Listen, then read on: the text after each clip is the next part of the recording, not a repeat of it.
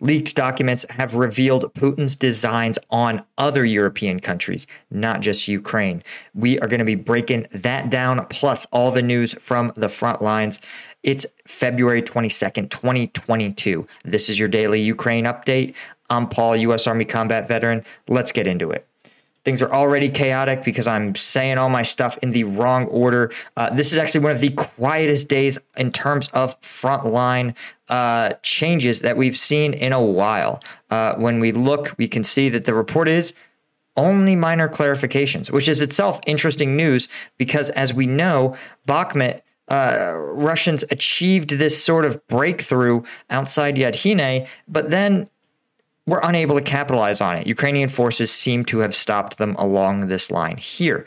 And this is significant uh, because it reflects, again, some of the stories that we've heard that much of Russian combat power has been allocated to the front. There isn't really much of anyone left to exploit breakthroughs like this. Um, and Russia just seems to lack the tactical flexibility to uh, take advantage of favorable situations, right? Ukraine, with its better command and control, is able to uh, plug these gaps in the line.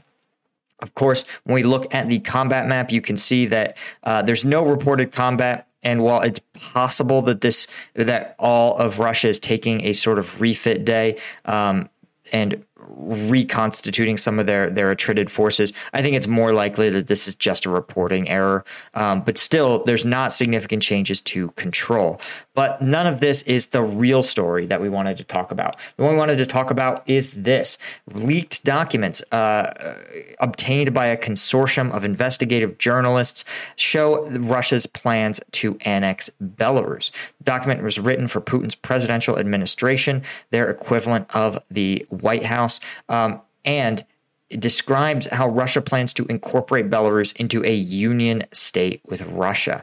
Uh, this is really pretty significant, uh, mostly because one of the statements that Ukrainian forces and especially foreign volunteers in the Ukrainian Legion have said is that they believe that Russia has designs on other European countries. And if they're not stopped in Ukraine, they'll be able to implement them. This uh, document seems to indicate that those thoughts were entirely correct. And I'll tell you, I sort of was skeptical as well. Um, but you remember early in the conflict, there was other leaked documents that indicated that uh, Russian forces may have aspired to take Moldova, um, another country in Russia's sort of uh, what it believes is its sphere of influence. And the document outlines in granular detail a sort of cr- a policy of creeping annexation um, across a number of uh, political, economic, cultural domains.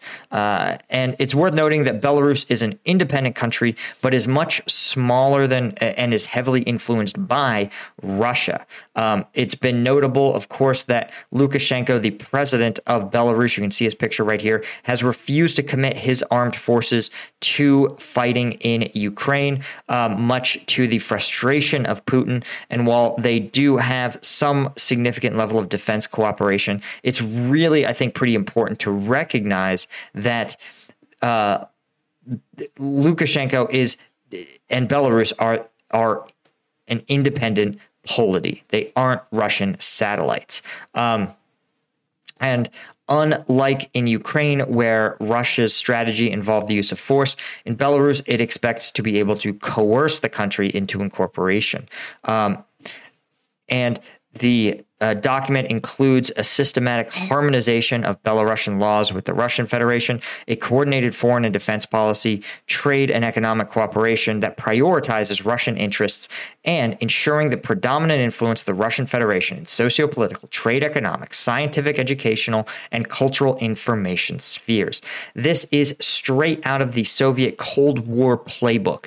One of the things that's a, an interesting uh, story is that the early Soviet Soviet Union aspired to be a, uh, ex- a, a, diverse polity where uh, linguistic and ethnic subgroups had considerable say in their own affairs and in the affairs of, of the state. But during the 1930s and the Stalinist era, you saw that rolled back. There became an increasing belief that Russific- Russification, or the idea of that that Russian language, uh, Russian culture, and Russian priorities uh, were going to take precedence over uh, other linguistic cultural groups, right? This includes cultural groups that exist within the Russian state, uh, you know, like the Yakut or the Chechens. You also, of course, had other states eh, that were explicitly their own states within the USSR, right? It's USSR in English,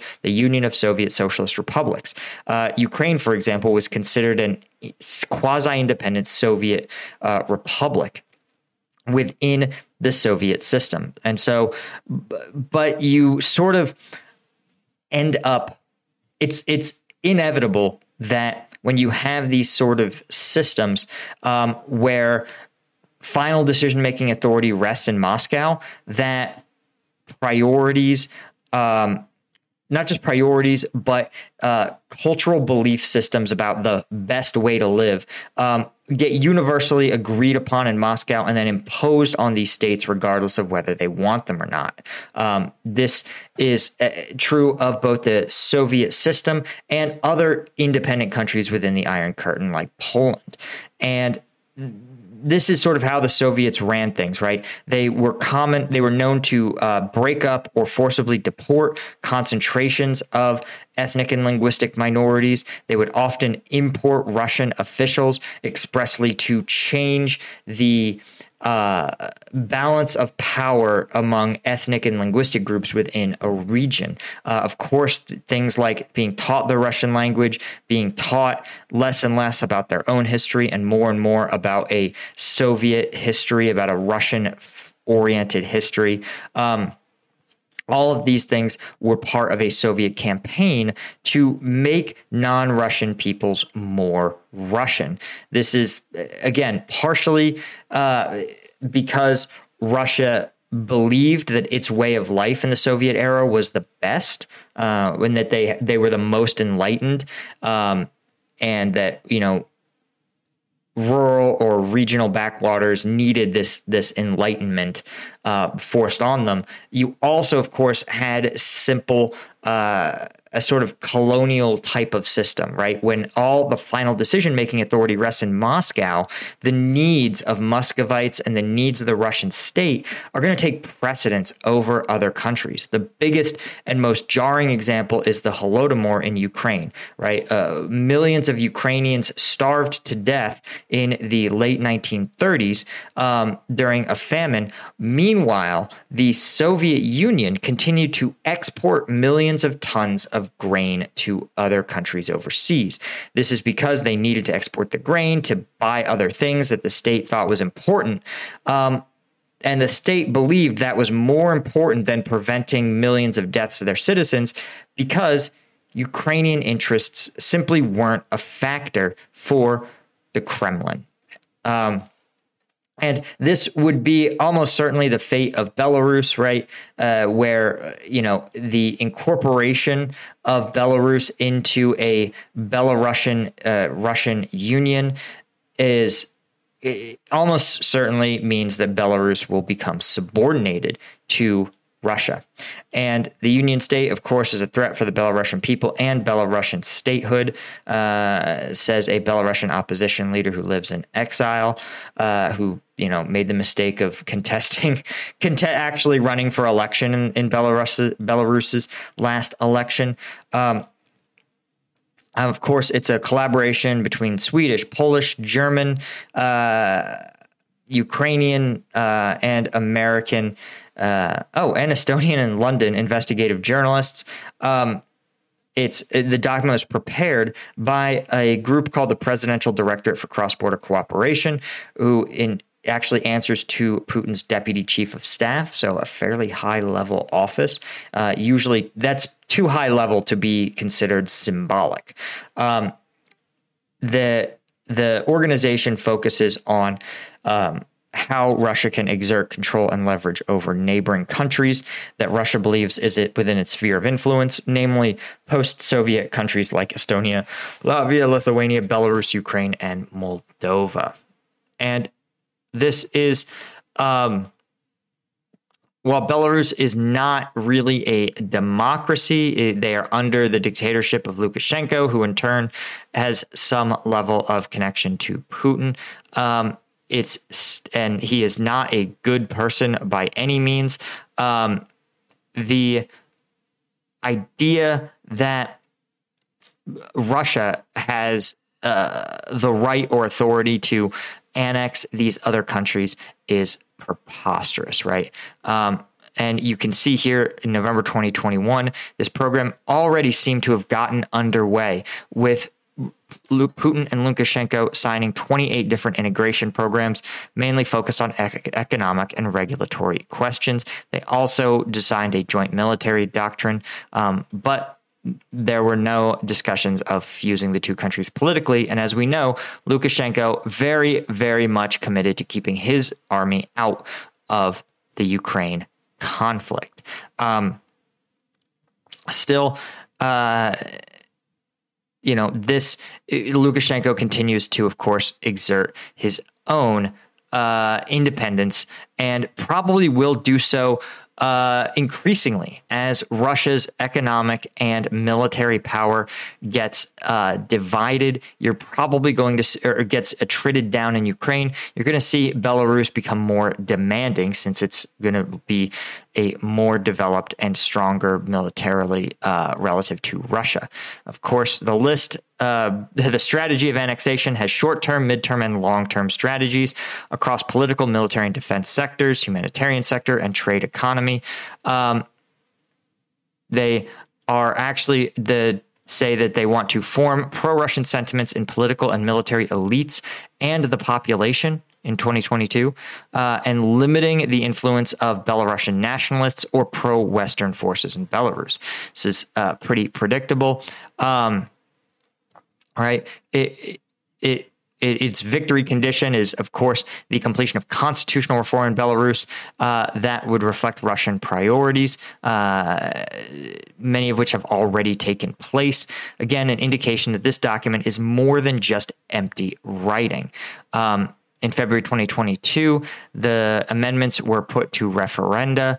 Um, removing the neutrality of Belarus from its constitutions, uh, and the referendum, of course, passed right? By 2025, there would need to be sustainable pro Russian groups of influence in politics, military, and business. So, probably funding their own political party, um, as well as establishing connections with, with businesses, major businesses, and the military. Um, of course, an increased Russian military presence and a uh, procedure for issuing Russian passports to Belarusian citizens. Um, this is again a classic Russian move, sort of like imagine if. Uh, uh, you know, China was to sit there and go, "Hey, even if you were born in the United States, you know, we make it easy for you to get a Chinese passport." It helps build um, loyalty, emotional loyalty, but also uh, administrative loyalty. Um, and right, handing out passports again to uh, Russian speakers in a region where the, when, when, when the people have never been citizens of Russia, it's a pretty common uh, Russian move.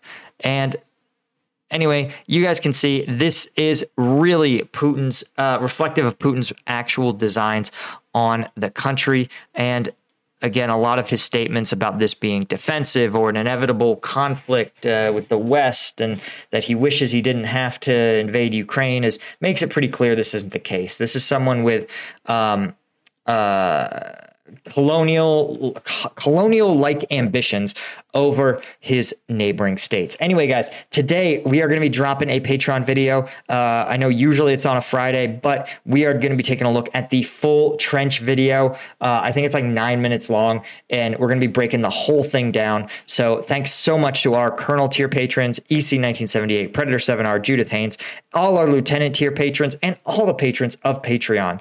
You guys let me do what I, uh, you guys let me do this, and it means the world to me. And I will see you guys in the next one.